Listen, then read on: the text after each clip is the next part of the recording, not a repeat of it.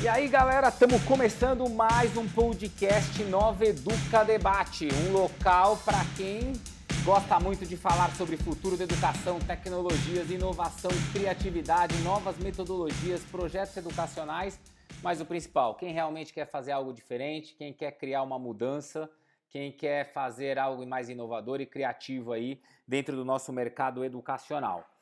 É, meu nome é Carlos Coelho, cara, sou um apaixonado por educação, adoro conversar com gente, adoro saber sobre projetos, sou consultor educacional, mas meu papo aqui é descobrir coisas novas para você que está super interessado dentro desse processo. Cara, gosta do, novo, do nosso podcast, ficou interessado, segue a gente lá é, dentro do Spotify, dentro do Apple Podcast, ou entra no nosso site www.consultorianoveduca.com.br barra podcasts. Beleza? É, junto aqui comigo, eu nunca estou sozinho, sempre tem comentaristas super especiais. Hoje, exclusivamente, só estou com a Priscila. Priscila ela é consultora educacional, especialista na certificação Apple Teacher, na implementação do programa Everyone Can Create. Priscila, manda um oi para a galera aí. E aí, galera, beleza? E o nosso convidado especial é um parceiro meu, aí eu já trabalhei com ele, o cara, meu, é nota 10, super exemplo profissional, super exemplo de sucesso. Acho que ele vai contar uma coisa, histórias fantásticas para vocês hoje. Então assistam, não percam, ouçam com muita atenção, porque eu tenho certeza que ele vai trazer muito conhecimento. Mas aqui a regra é o nosso convidado se apresenta. Leandro, seja, seja bem-vindo e fala um pouquinho de você aí. Muito obrigado, Carlos, Priscila, pelo convite aí desse podcast. Eu sou Leandro Rubim, eu sou diretor de Digital Learning da FIAP, tenho doutorado, mestrado já em algumas áreas como sistemas inteligentes, engenharia biomédica e sou um cara de mercado.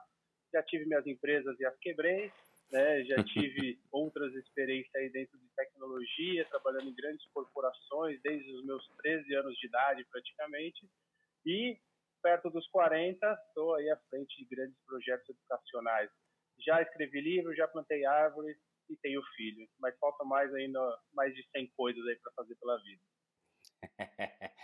Pessoal, uh, o Leandro vai falar de um assunto nota 10 aí, que é sobre ensino à distância, é, sobre digital learning, sobre conceitos. Eu acho que ele é um cara com uma super experiência, então uh, ouve aí a nossa vinheta e não perde tempo, fica ligado, porque hoje vai ser um programa nota mil e agitado. Vamos lá para a vinheta. Música Podcast Nova Educa Debate um bate-papo sobre o futuro da educação com profissionais do mercado. Leandro, mais uma vez, obrigado aí pela sua participação. E eu queria que você já começasse contando para a gente. É, eu acho que é legal você contar um pouquinho da função que você tem aí na FIAP, para a gente entender um pouco do que, que você construiu e que você já colocasse assim a importância do EAD dentro da educação. Como é que você enxerga isso, esse, esse momento, esse negócio todo aí? Legal, Carlos. Bom, atualmente, já há seis anos, eu toco a área de educação à distância, né? Mas é um nome meio arcaico já de se falar, porque educação precisa de proximidade, né? A distância remete a algo muito distante. Aqui a gente chama de FIAPON, por exemplo, mas muitas instituições têm chamado de Digital Learning, que é justamente aproveitar a onda da transformação digital e transformar o ensino em digital também. Né? É, e isso é cada vez mais importante, porque hoje eu até brinco quando vou falar de, de, de distância, de EAD, hoje 90% das minhas compras de supermercado eu faço remotamente e entrego em casa. Né? Então, filmes, a gente dificilmente vai no cinema hoje, só se quer interagir né, com outras pessoas, a gente acaba assistindo muita coisa de casa em alta qualidade, do que quiser, música a mesma coisa. Só que na, na educação é muito difícil chegar a tudo. Né? A saúde e a educação, as coisas chegam por último. E as, as instituições, para elas não serem as novas Kodaks né, do, do, do mundo, precisam de fato implementar essa transformação digital, a educação à distância com qualidade e não né, focado em quantidade. Então, isso foi uma coisa que eu venho implementando já há seis anos aqui e também prestando consultorias, ajudando outras instituições também a implementar um modelo mais lúdico, né, e não uma leitura de um PDF ou simplesmente assistir um professor falando na frente de uma tela né, por horas. Então, existem várias maneiras de fazer bonito, de fazer atrativo. Pô, que bacana. Que bacana. Você, você começou a comentar aqui de EAD, você falou de digital learning. Eu queria que você desmistificasse um pouco isso daí. Você, você me posicionou, pelo que eu entendi na sua resposta, são coisas diferentes. Então, explica um pouco mais aí a diferença disso e a preocupação que a educação e as escolas e as universidades precisam ter com, essas, com essa diferença ou com as coisas que são iguais. É, quando a gente fala de educação à distância, isso já vem desde outros séculos, né? Quando se fazia educação com, com, via correio, né, enviando livros ou via televisão e assim por diante. Só que esse modelo ele acabou persistindo mesmo diante de todo o avanço tecnológico, do avanço da internet, do avanço dos computadores, dos celulares. Então continuou-se a distribuir só PDFs ou distribuir né, tirar o professor da sala de aula e jogar para frente de um vídeo e não tentou se fazer coisas diferentes. É, então a gente é só a gente parar e imaginar é, é, é se a gente tivesse ainda máquinas fotográficas analógicas, né? Quanto mudou o mundo quando você começou a digitalizar as fotos, tê-las no Instagram tê-las né, em real time? Mudou demais. Né? Então, por que, que na educação não se fala tanto nisso? Porque ainda se tem medo, porque é um modelo de negócios muito atrativo por ser barato, e, e, as, e as instituições têm medo de arriscar. Então, o que as instituições têm que começar a fazer, primeiro, é ter a mudança cultural, né? Então, precisa se quebrar esses paradigmas culturais do que, de que o EAD é aquele modelo tradicional de leitura, de aplicação de provas, simplesmente isso tem que se fazer uma transformação mesmo, né, é, é, íntima dentro da instituição. Só que isso requer treinamento, requer capacitação de profissionais, requer não ter medo, né, de, de arriscar e de tentar. Só que na educação falta muito disso.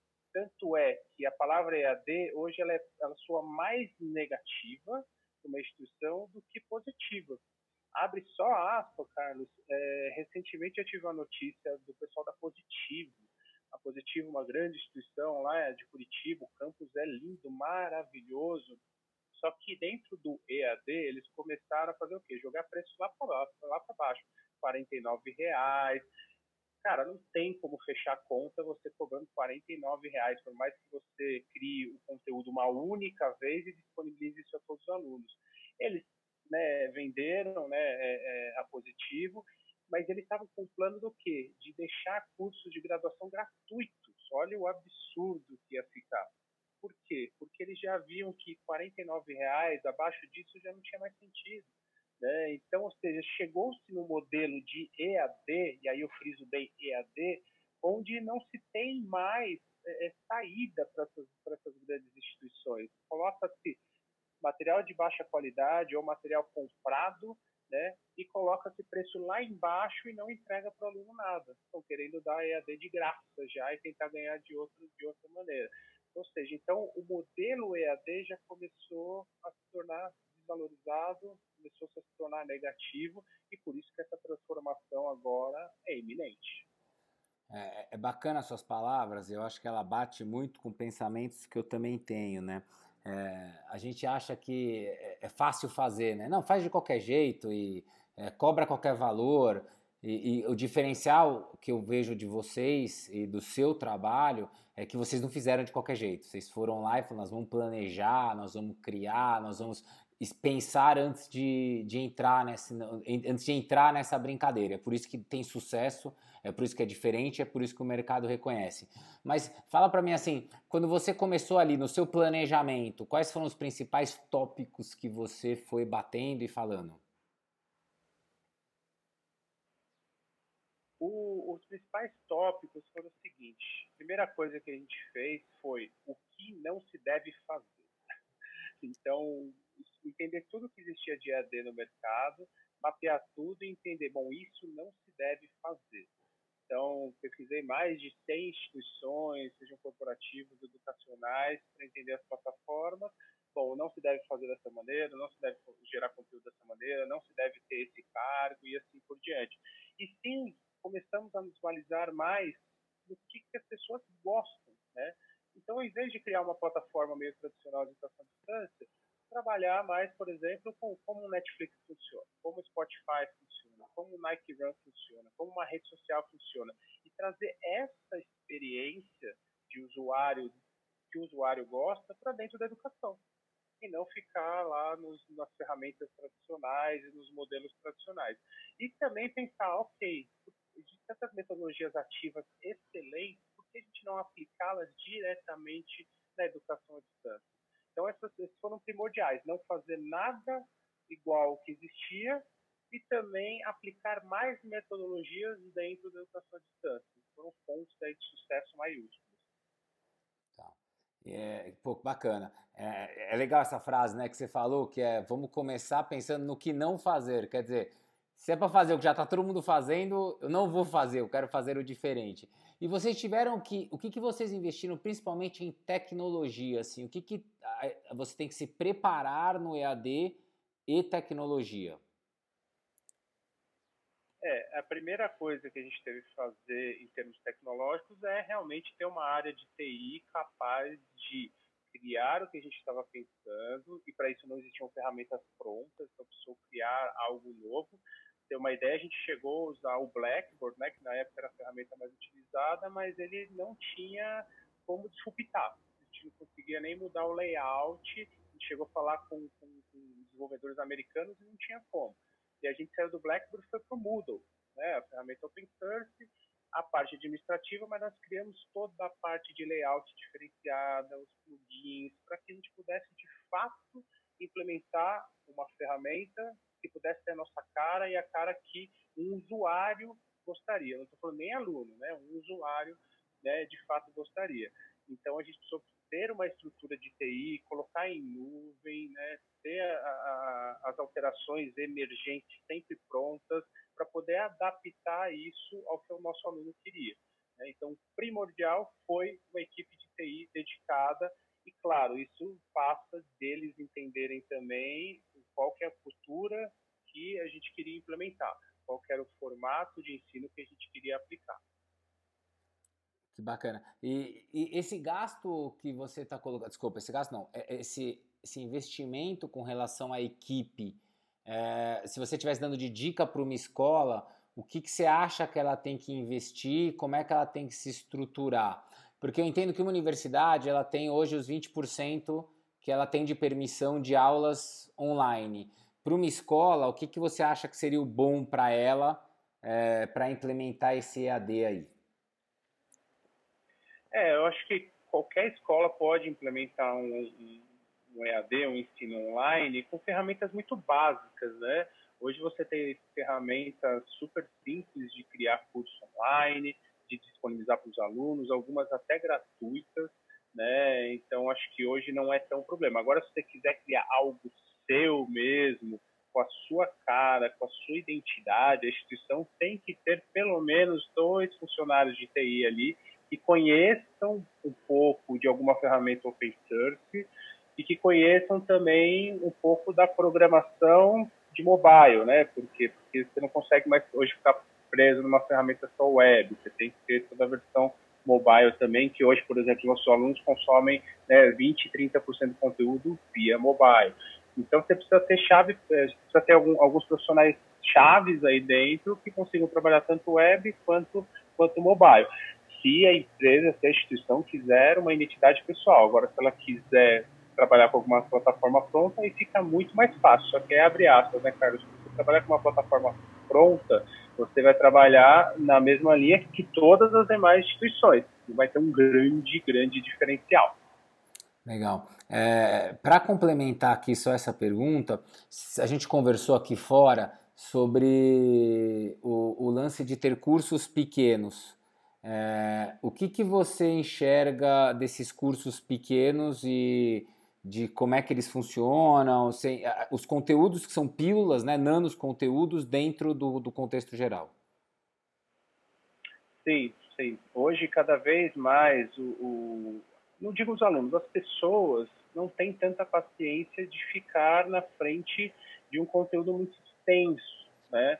As graduações, pós-graduações existem ainda, né? Eu falo ainda porque eu acredito que um dia elas deixarão de existir em algumas áreas, porque o mercado requer profissionais que sejam graduados, pós-graduados. Mas as pílulas de conhecimento, as nanodegrees, os nanocourses, elas tendem a tomar mais conta.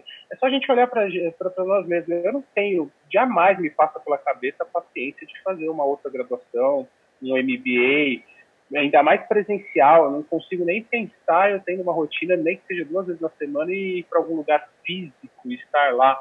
Né? Então, ou seja, o que, que eu faço muito? Consumo muito pílulas, conhecimentos rápidos, que realmente resumem tudo aquilo que eu quero aprender, e se eu quiser entrar em detalhes, aí eu pego uma pílula um pouquinho maior, né, na sequência. Se eu quiser aprofundar mais ainda, uma outra pílula.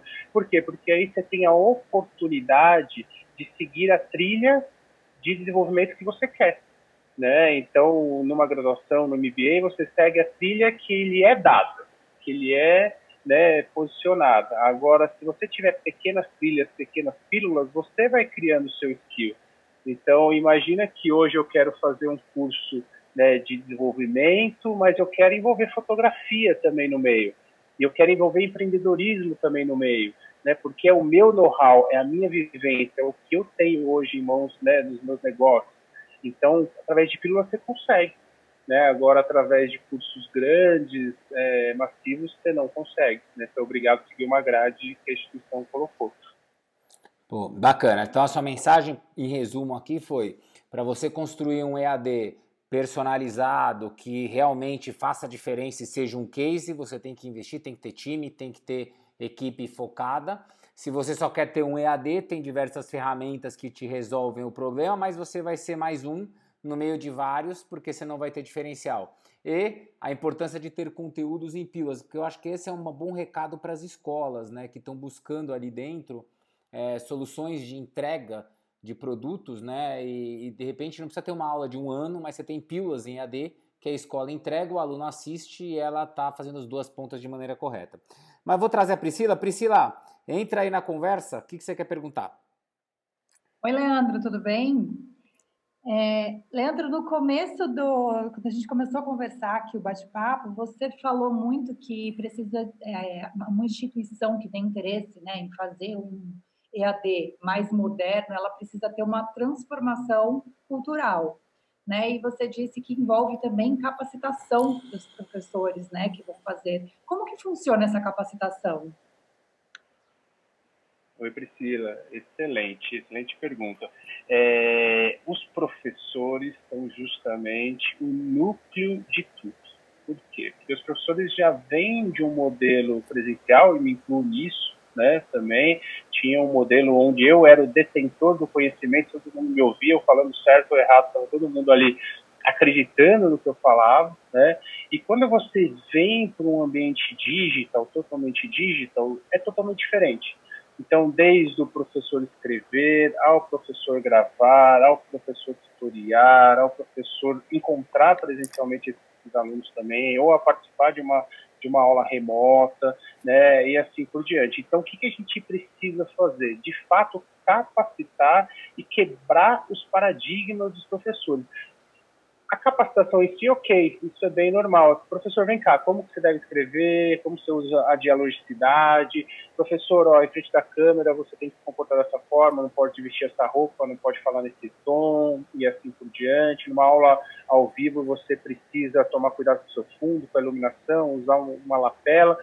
Legal, isso é, isso é técnico, isso é simples. Agora, o grande conceito é colocar na cabeça do professor que ele não é mais o centro do conhecimento grande conceito que ele não é mais a pessoa referência única ali daquele conteúdo, que você vai ter um conteúdo web sensacional linkado com um vídeo documentário melhor ainda do qual que ele não está participando, né? E ele vai ser o quê? Ele vai ser basicamente o roteirista daquela obra, né? Ele que vai ter o pontapé inicial, vai acompanhar e o pontapé final, né? Ele vai tem que ser colaborativo, ele tem que ter um mindset diferenciado, tem que pensar né, é, é, de forma criativa, por exemplo, em negócios, em abordagens de, de, mercado e assim por diante. Então é uma quebra muito grande, até por isso que a maioria dos professores que se adaptam a esse modelo digital são professores que já estão adaptados dentro das suas empresas digitalmente também. Agora os professores que são mais acadêmicos têm uma dificuldade imensa. É uma quebra de paradigma muito maior. É legal. É justamente isso que eu vou até emendar uma outra pergunta. É, você falou que os professores mais acadêmicos têm essa dificuldade, mas qual é a maior dificuldade deles? É, na realidade, a maior dificuldade deles são ficar, por exemplo, numa, na frente de uma câmera, é, é uma dificuldade técnica, legal. Escrever um texto muito bem escrito é, é uma dificuldade técnica. Mas a, a pior é aceitar que ele vai, não estará mais ali no, no presencial, né, estará por detrás das cortinas, né, num, planejamento e numa execução um pouco mais simples, né, porque no, no nosso modelo, por exemplo, digital, a gente não tem aulas ao vivo, porque isso é meio arcaico até. Né? A gente tem todo um planejamento de escritas, de desenvolvimento de vídeos, e o vídeo não é só o professor que participa, tem vários outros profissionais que participam. Então, realmente, a maior dificuldade é ele entender que ele não é o centro do processo, ele não é, não é a pessoa que vai mais aparecer. E é o cara que sim vai mais planejar, vai mais conduzir e vai executar, mas não é a estrela daquele processo. Que dentro de uma aula presencial, ele é a estrela. Ele que abre a sala, ele que faz o PowerPoint do jeito que ele quer, ele conduz a aula do jeito que ele quer e assim por diante. Então, o grande, o grande X é, professor, você não é mais o centro da situação. Você não é mais a estrela da situação. E sim, você é um, um trabalhador ali agora. Né? Então, esse é o grande X, essa é a grande dificuldade do professor. Tem, e outra dificuldade é a parte financeira, né? que nós criamos aqui um modelo de negócio onde o professor do online ganha mais do que do presencial mas a maioria das instituições é menos. Então, isso contribui para o professor não ser tão apto também à educação digital, né, educação online. Aqui nós estamos diferentes, os professores querem participar. Mas por quê? Porque houve uma mudança também do modelo de negócios favorável ao professor. Tá. E, e Leandro, me fala uma coisa. Uh, dessas dificuldades que você está colocando assim, como é que vocês resolveram essas dificuldades? Vocês têm um treinamento, vocês têm um planejamento, como é que vocês fazem para tirar isso do cara? A, a, a, primeira coisa, Carlos, para tirar isso do, do, professor essa quebra, é justamente chamar para o papo, é mostrar o que a gente faz, a forma que faz, que é lúdica, que é diferente, que o aluno gosta, né? E também sentir esse approach, sentir se ele realmente quer pular né, dentro, dentro desse trem. Igual um professor uma vez me falou, que chamou muita atenção, ele falou, Leandro, eu não estou preparado, eu não gosto de EAD, mas se eu não pular dentro desse barco, eu, eu, vou, eu vou ficar para trás. Né? Então, ou seja, eles querem pular de qualquer jeito porque observam que o digital vai tomar frente cada vez mais do presencial. Só que eles relutam de lá, mas principalmente por esses dois fatos, porque eles gostam de ser realmente a referência, né? O professor gosta disso, sempre o professor presencial a gente gosta de ser a referência dos alunos, e porque o financeiro normalmente é mais baixo no EAD. Então, quando a gente conversa com o professor e quebra essas duas arestas, fala que ele não vai ser mais estrela simplesmente na frente da tela, mas no background, ele que vai ser responsável e que ele vai ganhar mais do que o presencial, então você consegue quebrar o professor para ele aceitar mais esse modelo. A gente tem observado que isso fez muito efeito. É claro que não é para todos, todos os profissionais que isso acontece, né? mas para a maioria aconteceu dessa forma. Legal, Leandro. É, e me fala uma coisa, quais são os meios, né? Porque assim, o curso ele não é online, né? Então ele já está gravado, tem todo o material, tal. Mas qual que é o meio de comunicação para poder integrar o professor com o um aluno? Quais são os meios que vocês usam para isso? Tá.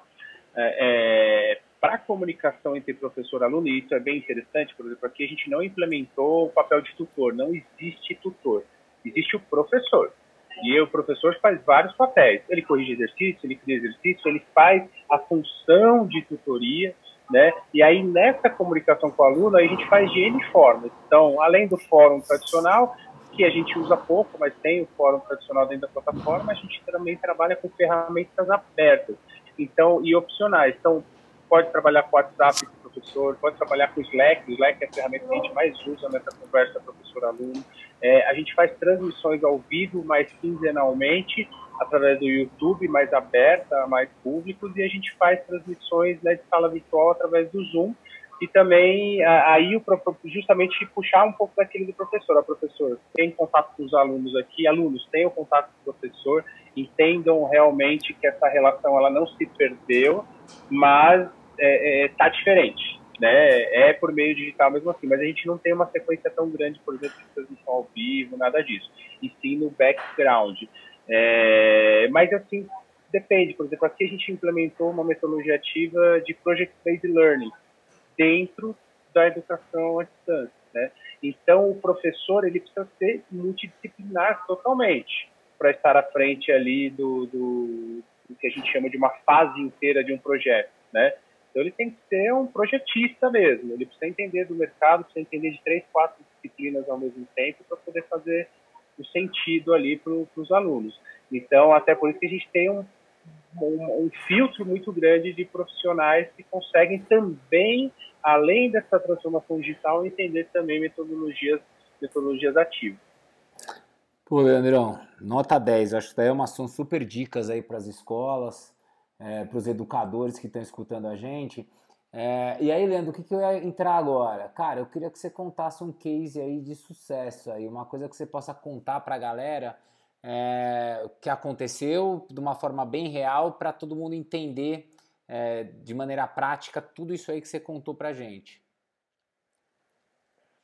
Ah, legal, legal, Carlos. Eu vou contar então um case de sucesso primeiro, que é aqui da própria da própria FIAP, né? Quando eu fui convidado a assumir esse projeto, o mantenedor falou: não tem budget, o budget é a qualidade, ou seja, começa daí.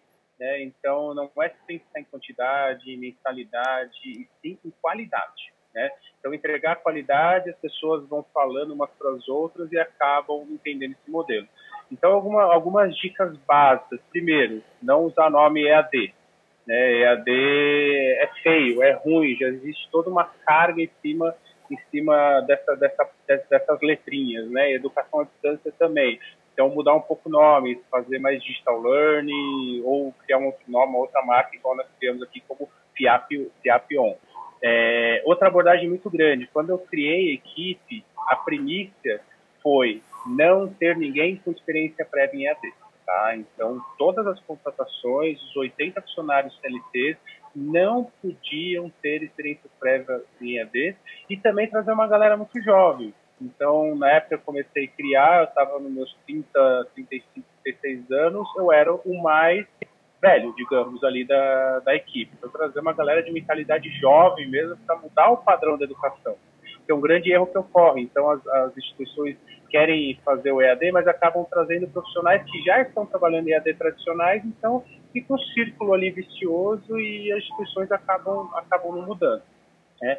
Outro, outro ponto muito importante foi a implementação da metodologia ativa. A gente implementou aqui o Project Based Learning. Então, o aluno ele não vê disciplinas, ele vê projeto. Então, o que, que o mercado precisa de um profissional, por exemplo, de marketing? Ele cria um projeto de marketing. Então, a gente criou um projeto e as disciplinas são todas entrelaçadas sem que o aluno perceba. O que, que um profissional precisa de desenvolvimento de sistemas? Então, a gente criou projetos ali e foi fazendo o desenvolvimento desse projeto durante o ano inteiro, as disciplinas entrelaçadas sem, sem que o aluno perceba, ou seja, muito focado em competência, em skills, né?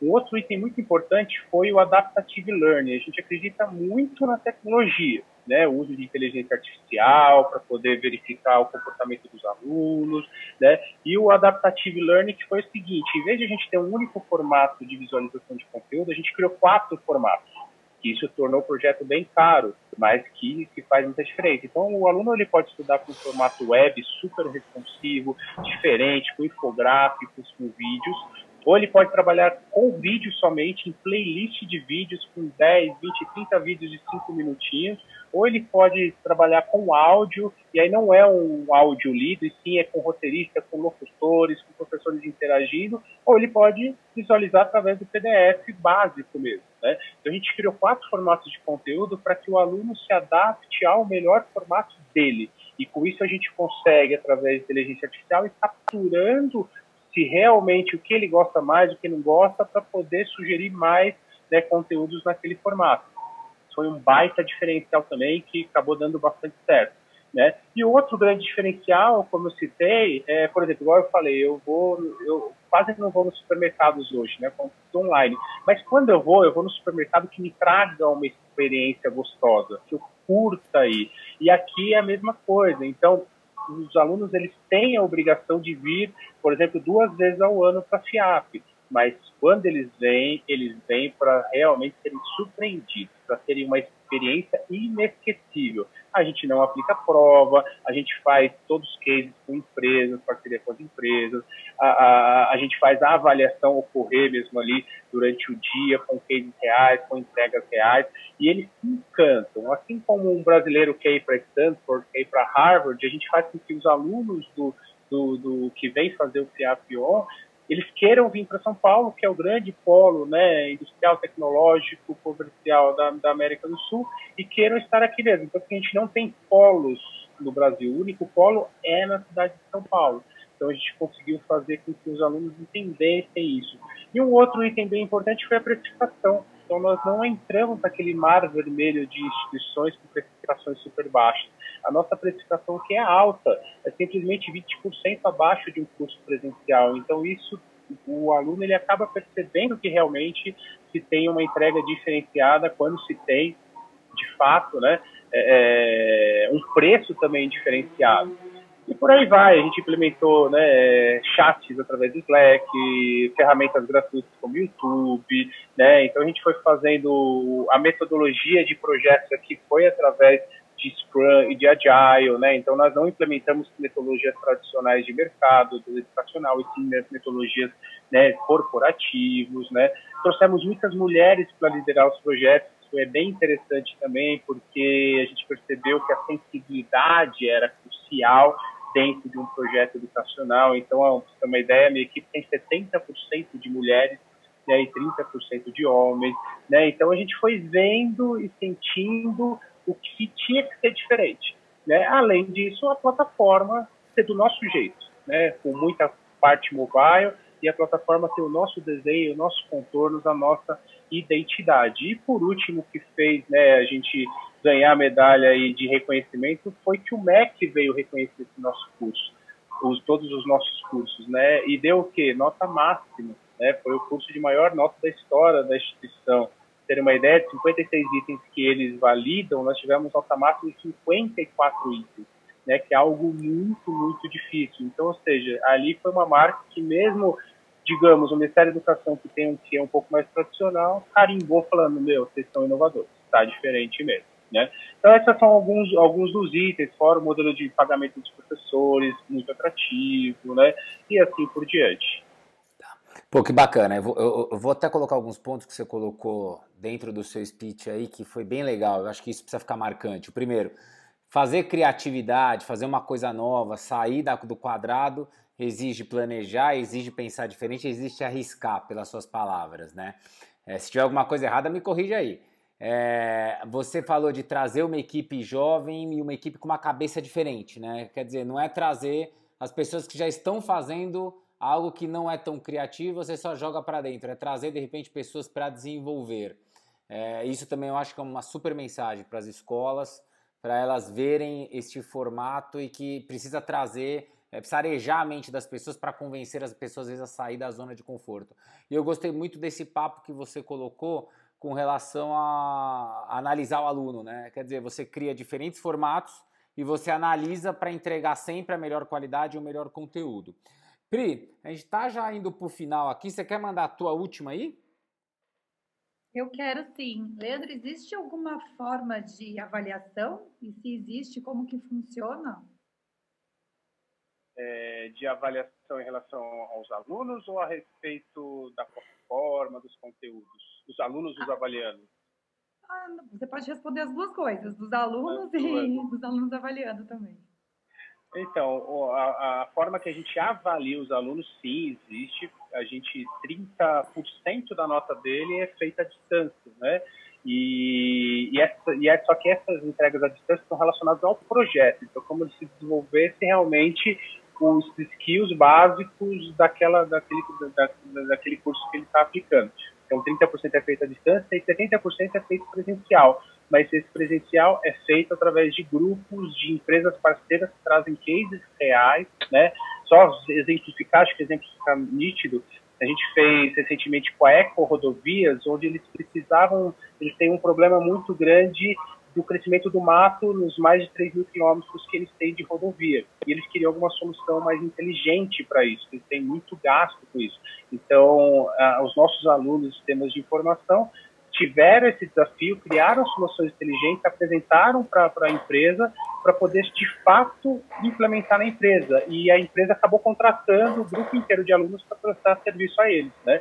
E no meio ocorreu a avaliação de todos os alunos com case real, alinhado academicamente, assim por diante. Então a gente avalia o aluno dessa maneira.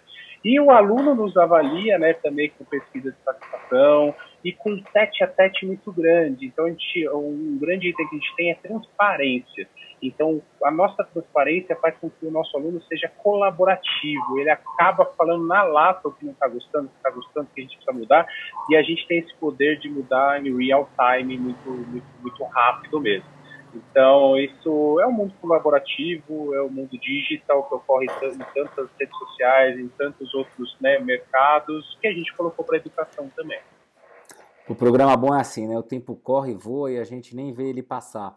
É, Leandro, eu queria concluir aqui e eu queria que você falou uma coisa super bacana. Acho que tem várias coisas que eu queria aprofundar mais, mas para a gente concluir o programa, uh, você falou de um tópico que é você tem o EAD, mas você tem o curso online, né, a plataforma onde o aluno aprende um, mas você tem um evento, um momento que você faz presencial.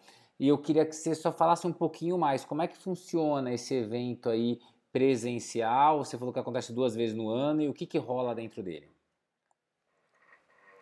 É, o evento presencial, ah, a gente já tem datas marcadas, né? Por exemplo, se é um MBA online, ocorre em abril e setembro, se é a graduação é em junho e novembro, onde o aluno sabe que ele tem que vir. E nós temos, inclusive, alunos de fora do Brasil que acabam vindo de fato e têm que vir nesses encontros. Eles têm ali uma nota nesses encontros, são 70% da nota.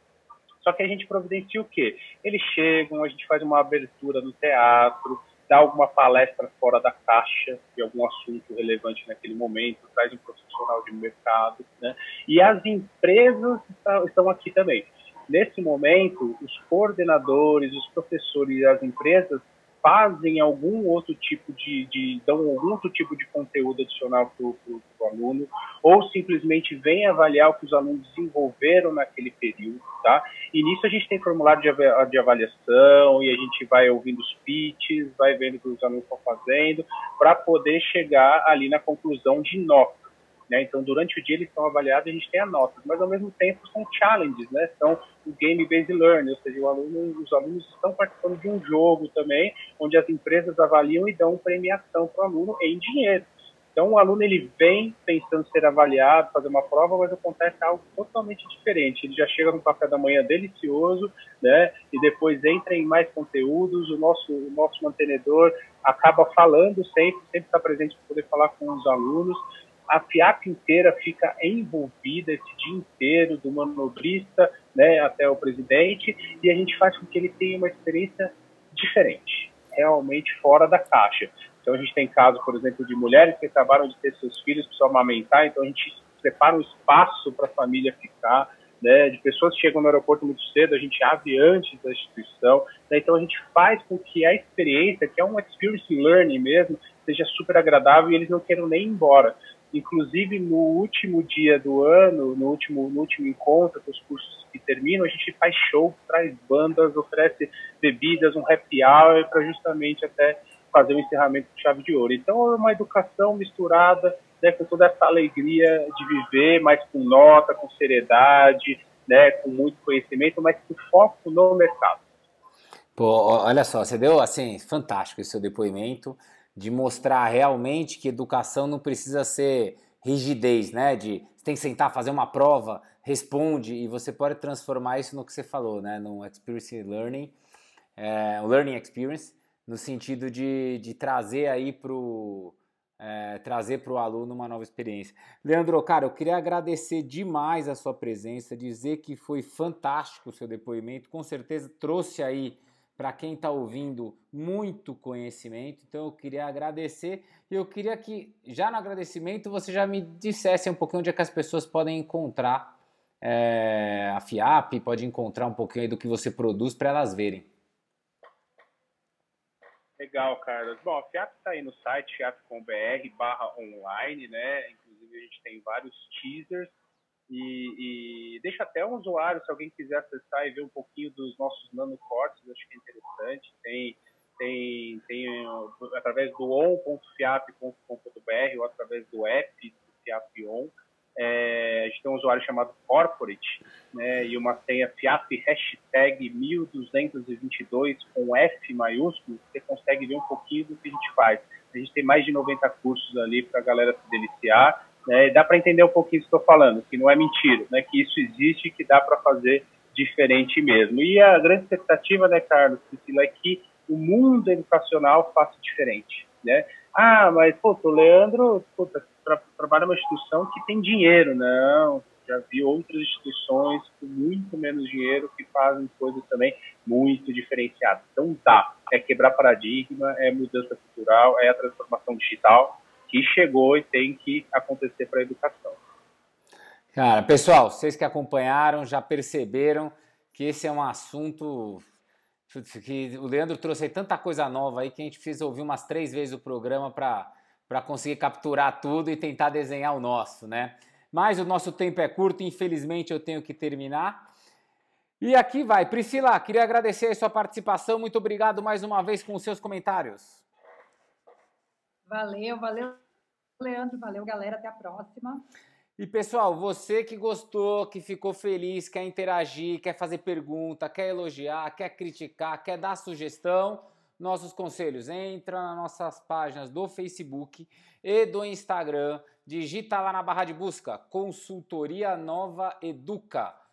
Entra lá, segue a gente, porque você vai ter muita informação, além dos podcasts, muito mais coisas sobre educação que você pode participar e interagir aí com a, com a gente. Pode mandar mensagem, pode mandar direct, que a gente também fala com você. E gostei do podcast, quero continuar aqui, quero ver mais, quero ter um feed de vocês entra no nosso canal no Spotify ou no Apple Podcast, digita lá podcast Nova Educa Debate ou entra no nosso site www.consultorianoveduca.com.br barra podcasts com S no final. Pessoal, a gente se vê daqui a pouco com outro programa e com muito mais informação e conteúdo para vocês. Valeu!